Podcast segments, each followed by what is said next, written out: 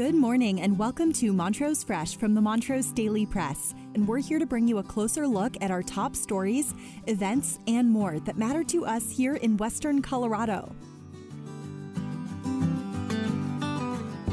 Today's episode is brought to you by Elevate Internet.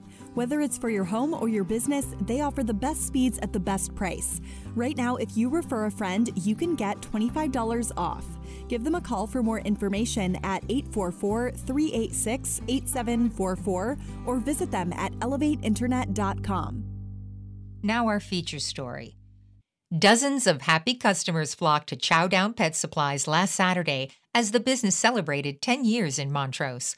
Customers lined up inside, all around the building, to pay for purchases. They also registered for several drawings and took advantage of discounts. In the cat area, Second Chance Humane Society even allowed some of its adoptable pups and kittens to meet a steady stream of fans.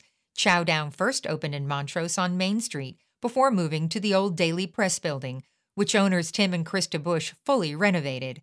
In their time in Montrose, the Bushes have raked in the accolades, including the 2021 Animal Welfare Association of Colorado's Friends of the Animals Award, and this year, the Vicki Maddox Downtowner of the Year Award, which recognizes those who have shown exemplary commitment to their local downtown and community. Next, the backpacking and hiking publication Trails Magazine, headquartered in Ridgway, is getting ready to print its first issue early next year.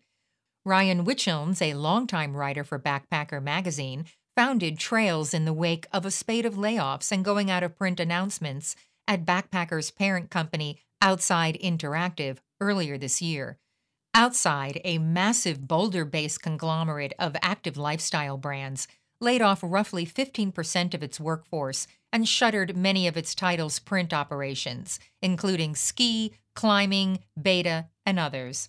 Backpacker mailed out its final print edition late last month. Trails uses a different model than its predecessor, creating a more premium product and relying more on subscribers than advertisers. Printing four times per year, the magazine will be produced on higher quality paper with a larger focus on design, artwork, and photography, and will include far fewer advertisements than most magazines. The content will focus on backpacking and adjacent activities aligned with its Sleep in the Dirt tagline and will include exciting, inspiring stories from adventurers in unique destinations, mixed in with gear reviews from smaller manufacturers, destination highlights, and skills explainers.